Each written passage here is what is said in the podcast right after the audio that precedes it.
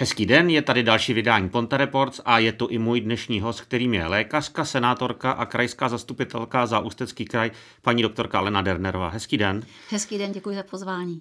My jsme se tu naposledy viděli před půl rokem a situace se od té doby velmi změnila. Teď jsme v lockdownu. Jak to vypadá? Blíží se nějaké světlo na konci tunelu? Tak eh, moc si přeji, aby to světlo na konci tunelu už se konečně objevilo, i třeba v podobě malé svíčky. Musím říct a věřím tomu, chci tomu věřit, protože by člověk musel trvalé být v depresi.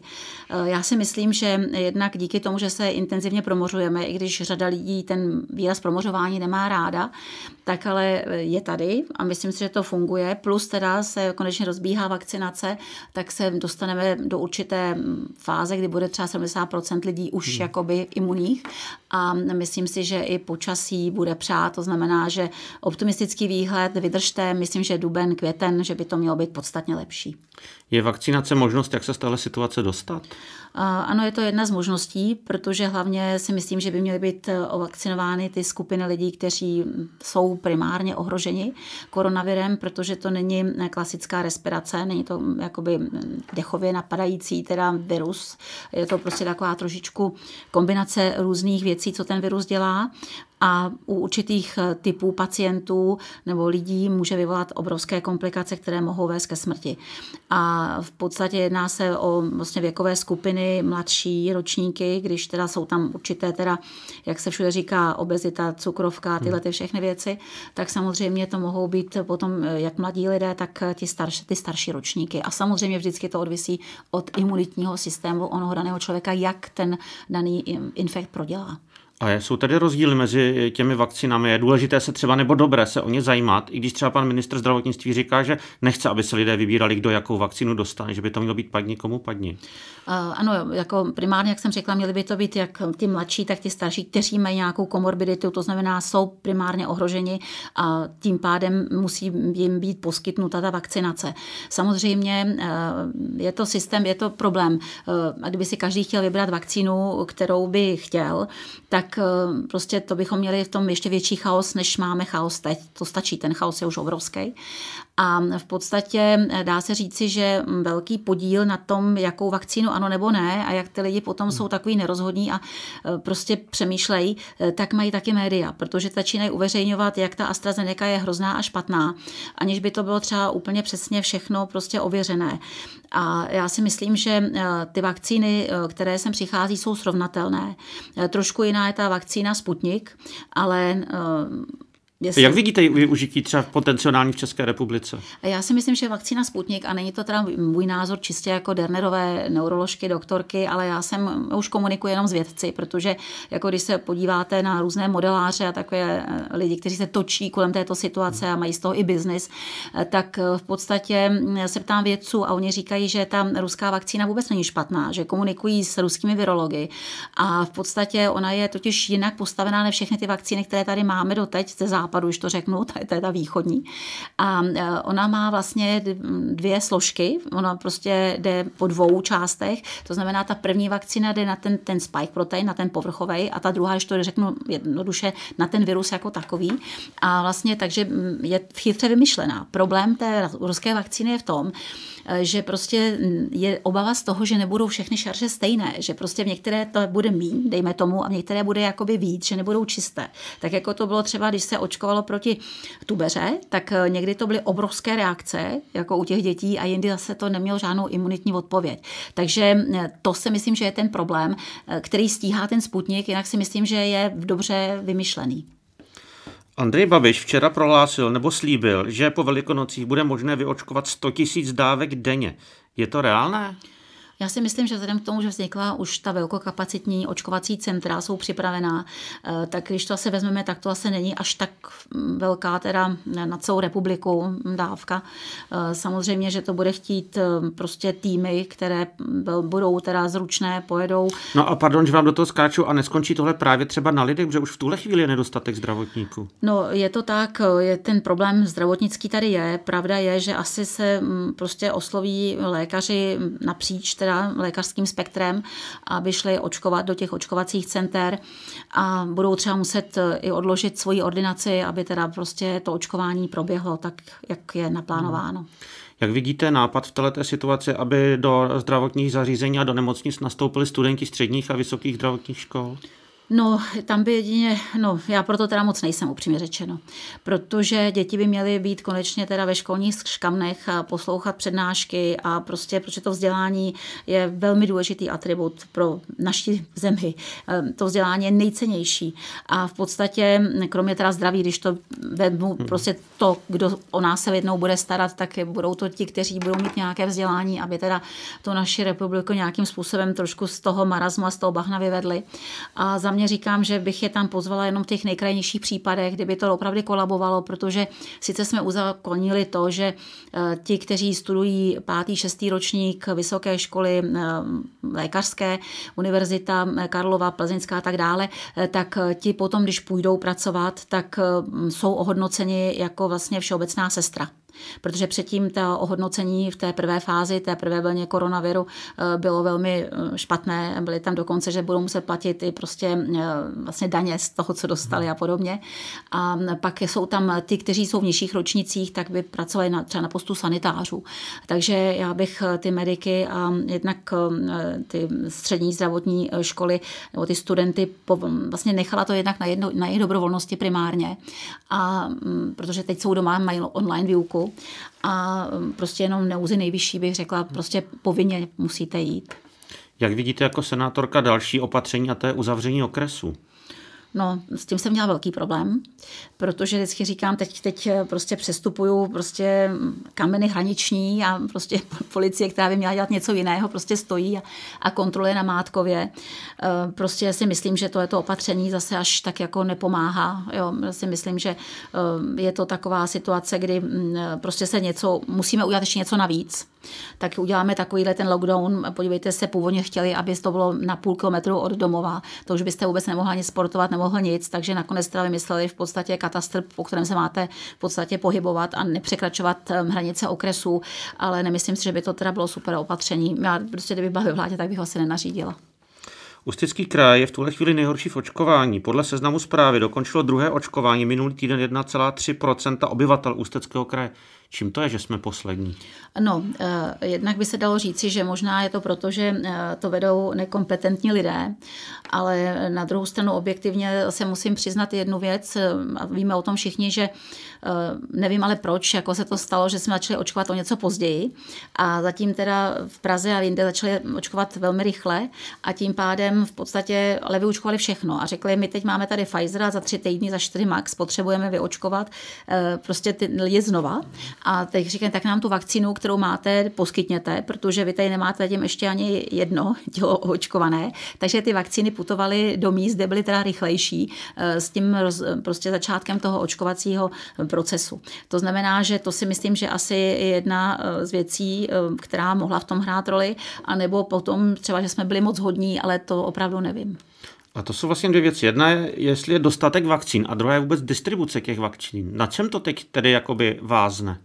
Teď to bylo na tom, že v podstatě těch vakcín nebylo příliš, protože, jak jsme slyšeli, AstraZeneca zase snižuje dodávky, předtím to byl Pfizer a podobně, takže celá Evropská unie se zmítá v tom, že ta dodávka, která měla být, najednou prostě není, takže je výpadek a tím pádem se všechno posouvá někam jinam. Pak samozřejmě je to otázka toho, asi kdo třeba i víc zaplatí, eh, jo, tak prostě dostal víc. I proto z té Evropské unie se třeba ty dávky dali, dostali taky někam jinam.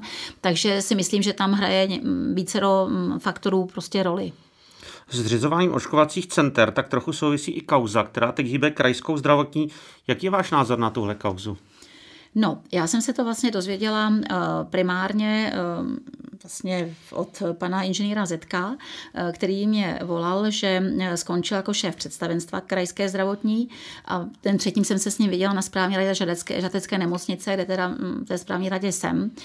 Eh, s tím, že mm, eh, mě to teda celku překvapilo, protože eh, inženýr Zetek vlastně docházel pravidelně na krajská zastupitelstva a tam měl takový ten report o tom, jak si krajská zdravotní vede a vždycky se všech se to vyslechlo, dotazy jsem měla obvykle na ně já, ale prostě ze strany prostě vedení kraje nepadl žádný prostě otazník, problém, takže mě to překvapilo a v podstatě je to takové zvláštní, protože on byl teda jakoby odejít, ale vlastně vedením jako generálním ředitelem vlastně krajské zdravotní měl být pověřený pan doktor Malý, což vlastně je dlouholetý kamarád, dá se říci, a spolupracovník pana inženýra Zetka, takže se dá předpokládat, že asi pojede v nastavených kolejích, které byly inženýrem Zetkem hmm. prostě připravené. Takže pak se ptám, proč byl teda inženýr Zetek teda vyhozen. Předsedou představenstva krajské zdravotní byl jmenován pan Adam Vojtěch a váš kolega Filip Ušák, předseda starostu a nezávislých, označil tuhle situaci za agroferizaci kraje. Jak tomu rozumět? No, protože eh, máme tady zase dalšího člověka z ANA, který prostě povede vlastně největší, když to řeknu špatně, podnik. Já to nemám ráda, jo. Očtěvné závody, podniky, prostě je to zdravotnictví, takže nemocnice. A já si myslím, že eh, prostě eh, Vojtěch Adam je slušný člověk, který prostě dostal příkaz, aby se to tady úplně celý nerozklížilo, tak asi ty si za ANO, tak to musíš prostě na přechodnou dobu, si myslím, to představenstvo vzít, než se situace uklidní. Hmm. Takže za mě říkám, že to asi je tenhle ten případ, proč teda jako nakonec tuto pozici vzal, protože eh, se přiznám k tomu, že jsem Adamu Vojtěchovi, protože ho znám velmi dlouhou dobu už, eh, telefonovala eh, potom, co jsem se věděla, co se stalo a on měl trošku jinou představu o tom, jak prostě, že důležité je mít toho generálního ředitele jako, jako primárně a to představenstvo, že by mohlo být prostě vedeno jakoby skupinou těch lidí a nemusel by tam v podstatě být honem někdo najmenován na ten prostě um, příslušný post jako předseda. A druhý den bylo všechno jinak. A vy už jste si teda tuhle situaci třeba s panem Adamem Vojtěchem nebo s panem Šilerem nějak vyjasnili, nebo to budou starostové a nezávislí, nebo vy jako krajská zastupitelka nějak řešit? Eh, no, my to máme asi tak. Já jsem potom už nevolala eh, Adamovi Vojtěchovi, já si myslím, že to je zbytečné, protože 22. března bude mimořádné zastupitelstvo Ústeckého kraje, kde jsme chtěli, aby byli vlastně pozváni eh, členové představenstva, abychom se mohli doptat, co se vlastně stalo, včetně teda doktora Chorackého jako generálního ředitele, protože ten byl primárně odejít na poput nebo na rozhodnutí pana eh, ředitele, který přišel na nějaké problémy a druhý den vlastně letěl pan ředitel. Takže to by nás teda zajímalo, co se vlastně bude dít dál. Pojďme k testům. Vláda požaduje velké testování a pan biolog dr. Emanuel Žďárský vyvinul rychlé a levné PCR testy, ale vláda o ně nemá zájem. Byly upřednostněny levné testy z Číny, které mají 60, 70, někdy 20% účinnost. Proč se nešáhlo po těch českých testech? No, tuhle to kauzu znám také, protože jsem vlastně uh, jsem s panem doktorem Žďárským hovořila. A pak jsem hovořila s panem ministrem Blatným na toto téma, a i s paní ředitelkou Ústavu pro kontrolu léčiv, paní doktorkou Storovou. A bylo to tak, že paní doktorka Storová říkala, prostě není problém, jsou registrované, mají notifikaci, tak nevím, kde je problém, mohou být dány prostě do oběhu, mohou se normálně distribuovat. Když jsem se ptala pana ministra, tak ten řekl, že pan doktor Žďárský má jak, figuruje v jakýchsi dvou firmách, v jedné má malý procentní teda podíl a že tahle ta firma vlastně má ty testy, ale on nemůže rozhodovat o tom, že budou prostě tady jaksi distribuovány, protože není majitelem té firmy. A pak má ještě jednu firmu svojí, která vlastně jako ale to ne, nemá tady to know-how. Takže eh, teď jsem z toho úplně zmatená, tak jsem se volala doktoru Žďárskému. Takže doktor Žďárský říkal, že to tak není a že teda budeme mluvit s eh, ministrem následný den. Takže následný den mluvit s ministrem a ten řekl, že chce další certifikaci. A dneska na, mám na mailu eh, vlastně dopis od pana doktora Žďárského, to jsem jenom zjistila, když jsem sem jela, tak si ho musím přečíst, co se vlastně děje, mhm. abych eventuálně mohla pomoci, když to bude prostě dobré, protože si myslím, že pokud to jsou testy PCR ze slin, tak by to bylo úžasné. Jak dlouho může trvat takové zavedení těch testů do praxe? Za dlouho by třeba mohly reálně být na skladě a lidé mohli využívat? Já si myslím, že pokud je to vyvinuté, pak už je to otázka výroby, zřejmě tam není problém, takže by to mohlo být velmi rychlé. Ale jako, jako žijeme v České republice a ptejme se po biznisu, eh, kdo z toho potom nakonec má. Protože eh, třeba videa diagnostik, nebo videa diagnostika, eh, ta patří vlastně Andrej Babišovi.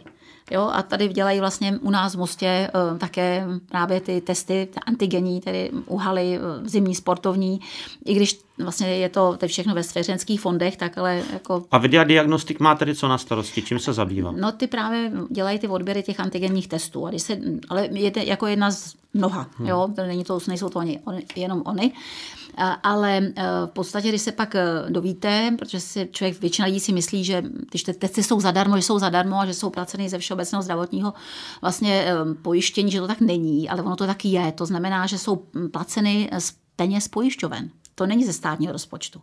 Takže jenom upozorňuji na to, že takzvaně zadarmo je ze zdravotního pojištění a budou chybět peníze na něco úplně jiného. To znamená, že apeluji na, také na lidi, kteří prostě to jo nepotřebují, aby prostě nechodili, protože to není zadarmo. Je to 350 korun, co proplácí pojišťovna za každý test. No ale v tuhle chvíli ministr Halíček požaduje ještě jednou takové eh, použití testů, aby se zachytilo daleko víc procent, protože teď je to myslím 0,7%, bylo těmi samotesty hmm. zachyceno a pan ministr chce víc.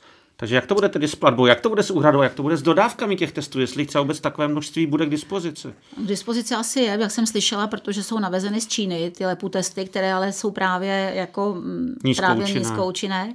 A já si myslím, že by stačilo, kdyby jsme měli nějaké účinnější testy, které třeba vyvinul doktor Ždárský, ale nevím, musím se na to hmm. podívat. A pak by stačilo třeba skutečně jednou týdně, ta cena testu by byla třeba malá za 50 korun a bylo by to někde úplně jinak. A bylo to ze slin, a ne aby jsme byli pořád každý den, týden, dvakrát dvakrát vytírání prostě z nosu. To, jako si myslím, že eh, to taky dvakrát není komfortní pro ty lidi.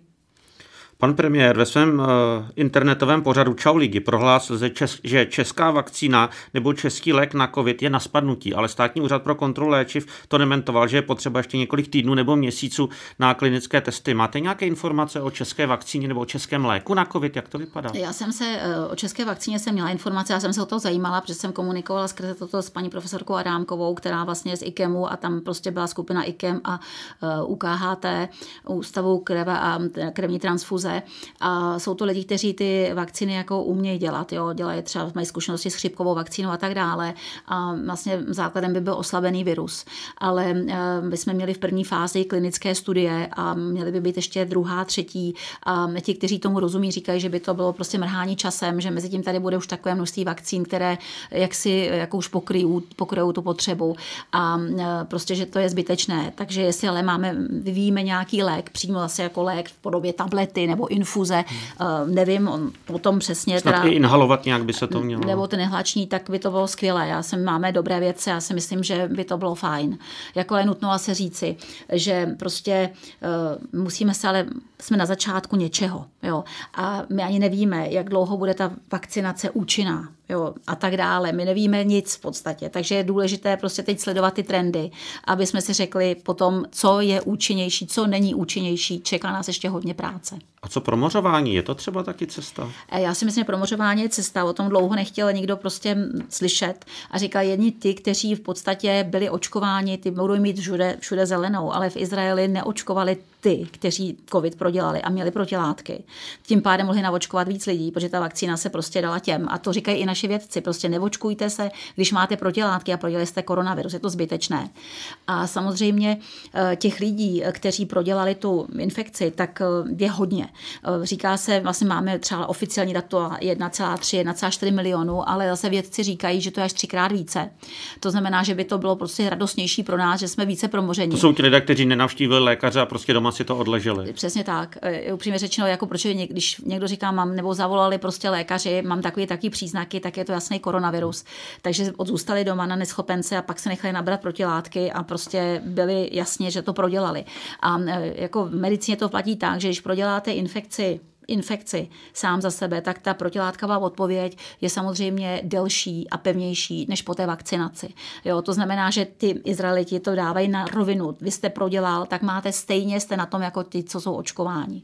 Jak dlouho to může vydržet ta imunita, ať už po očkování nebo po té prodělané nemoci? Po tom očkování to je svízle, to se musíme počkat, jako, jak, to, jak to teda bude. bude to, asi se budou muset nabírat pak protilátky nebo prostě imunitní odpovědi se sledovat, sledovat s určitou časovou, s určitým časovým odstupem, protože těch vakcín tady bude hodně a bude se muset třeba vytitrovat i ta, která má největší, nejvě, nejdéle účinnost. Ano. Ale co se týče vlastně těch protilátek po prodělaném covidu, tak jsem komunikovala s paní profesorkou uh, Bartuňkovou, to je vlastně imun imunologická alergická společnost místo předsedkyně a která jednoznačně mi řekla, že vlastně kontrolovali ty seniory ještě z loňského roku, kteří prodělali ten covid v roce 20, dodnes, dodnes mají protilátky a je jim přes 80 let.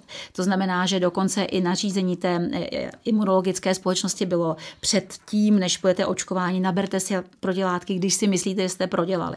Pak se pak to najednou z toho vypadlo, protože nastoupili vakcinologové, že teda v žádném případě se bude očkovat plošně, protože co řekne politik, naočkujte plošně, ať mám klid. Že jo. Takže, ale já za sebe říkám, že lepší teda ty protilátky bylo, když máte pocit, že jste prodělal, nabrat, protože pak ta imunitní odpověď toho organismu, když má protilátky, ještě dostane prostě tu vakcínu, může být šeredná. Dokážete si typnout, kdybychom se z téhle situace mohli dostat a začít se vracet do normálu? Já vycházím z premisy, že všechny tyhle ty infekce, které v podstatě proletěly jako mm, celým světem, většinou po dvou letech končily. Ať už to byla španělská chřipka. Jak byste navrhovala jako senátorka, že by mohlo vypadat rozvolňování nebo uvolňování? Co by mohlo být první a co by třeba zůstalo na dlouho, nebo třeba nás ani nikdy neopustí. Já nevím, nošení roušek, nebo co by to mohlo být? Tak nošení roušek na prostém teda stoprocentním smyslu by mě nedávalo smysl, musím říct jako doktorce, protože to bychom si cedili i ty ostatní, teda když to řeknu úplně ledově bacily, jo. Pro, pro, omlouvám se té odborné veřejnosti, teda bacily, protože vlastně tím, že dýcháme něco, tak si vytváříme protilátky a my bychom si vlastně vytvořili vlastně organismus, který by nebyl schopen jako zareagovat na cokoliv, na běžný rinovirus, jo, protože hmm. bychom včer, pořád si to přes nějaký ty filtry cedili. Takže za sebe říkám, že je nutné teda jako se vrátit k normě a vzít si ty prostě roušky v momentě, kdy teda prostě by to, je to indikované. Jo, ať už je to v dopravě nebo někde v nějakém centru nebo podobně. Ale prostě takže ty roušky ne, co bych určitě, eh, prostě bych poslala děti do škol, protože ty rok nechodili do školy. My jsme jediná země, kromě Rumunska, která to má takhle uzamčené. Je to prostě strašné. Já vidím ve své ordinaci zdevastovaný děti od kojenců, kteří se bojí, když tam přijde někdo jiný, protože jsou zvyklí na svý rodiče, tak mají prostě, jsou úplně chudáci vyřízený. No a pak přes ty, kteří mají chodit do školy, kteří jedou úplně prostě v digitálních technologiích, mají přirozený rytmus spánku a bdění, bolí je hlava, prostě jsou úplně vykořeněný, nemají kamarády, všichni sedí u něčeho tloustnou, takže ty školy prostě za mě jsou velmi důležité. Samozřejmě, že bych asi povolila i služby, protože kadeřnice je schopná si prostě objednat ty svoje klienty tak, jak potřebuje a nikoho tam většinou by se nemísili, protože teď mnohé musí pracovat, protože jsme všichni chodili prostě jako ezopové, takže prostě někde stejně musí chodit do domácnosti, což je mnohdy někde horší. Navíc neodvádí daně, protože prostě ten stát po nich nic nechce. Že jo?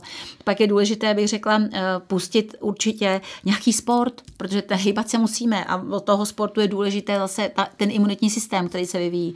Eh, určitě bych pustila i restaurace, jo, protože eh, zase se to dá naobjednat, nebo by si člověk i vykloktal a šel do té, kdybychom měli jiné testy než ty mm-hmm. vytírací. No a samozřejmě prostě kultura, to je taky důležitá. Takže bych postupně rozvolňovala, protože všechny země nějakým způsobem rozvolňují. Jenom my pořád přitahujeme šlouby, šrouby a nepovolujeme. To je špatně. Vy jste mezi prioritami řekla návrat do škol a s tím souvisí i úřední maturity. Jaký je váš názor na úřední maturity? No úřední maturita, to teda jsem opravdu okamžitě řekla, to je strašný, to ne. Protože prostě ty děti se už takhle špatně jako naučili učit se úplně o ničem. Na online výuka na středních školách třeba funguje, co mluvím s gymnazisty, tak ty se učej. Jo, ale prostě zase ne úplně všichni. Někdo, prostě nejsme v té hmm. škole, nikdo nás nekontroluje. Takže udělat průměr známek, to prostě nejde. Já si myslím, jak rozhodlo ministerstvo školství, že se ta maturita nějakým způsobem bude dít, tak je dobře. Ty děti se musí zase vrátit k tomu, že zapracovávají do svého mozku informace a budou schopni normálně nějakým způsobem něco reprodukovat. Vláda se pomalu chystá uvolňovat opatření, ale podle čeho se vlastně ta opatření řídí? Kdo je navrhuje? Jak to funguje? No, ta opatření jsou vždycky vlastně navrhována asi na základě modelů, které vytváří prostě skupina lidí, kteří se prostě objevují e, kolem vládních činitelů. A jedna z těch skupin je vlastně e, skupina BISOP. Jo. Vede ji pan do, um, inženýr Levinský a vlastně e, ona vlastně vymodelovala ten lockdown, vlastně ten okresový, mm. jo, protože vlastně vyšla z nějaké prostě studie, která teprve ale měla být připomínkována a ona vzala ten model jako který, výpočetní, eh, který ukazoval na tu nejhorší variantu, že bychom měli vlastně 20 tisíc lidí nakažených za den a to by znamenalo za ty dva měsíce zhruba asi milion 200 tisíc, to by bylo tolik, co máme za celý rok a že bude 200 mrtvých za den, to bychom se dopracovali k tomu samému číslu, co máme v podstatě zase za celý rok, tak bychom se dopracovali teď za dva měsíce. Byli bychom úplně nejhorší na světě. Nikdy takový někde na světě tento scénář není. Jo. A v podstatě, když se na ten model podívala vlastně Česká statistická společnost, tak ta právě říká, že tento model je zahlcený právě různými vstupy, takže vlastně není schopen reagovat na nové údaje a jede si vlastně v nějaké se imaginární teda procesu dál. A vlastně tento model, že sbírá historická data pouze a nedívá se dopředu. To znamená, že vlastně tady se vymodelovalo něco, co prostě vedlo k tomu, v čem teď jsme, ale nemá to vlastně potkat, když se bavíte s lidmi, kteří té statistice rozumí, v nějakém racionálním základu. Protože ne, povídejte, jenom se chci zeptat, tenhle model byl tedy důvod, proč se uzavřeli okresy, proč nemůžeme přejíždět z okresu jo, protože do okresu? ten model prezentoval pan Hamáček, a to byl ten, to, co říkal, že prostě přesvědčí všechny, že se to musí udělat tak, jak se to teď udělalo. Takže to je vlastně model té skupiny BISOP.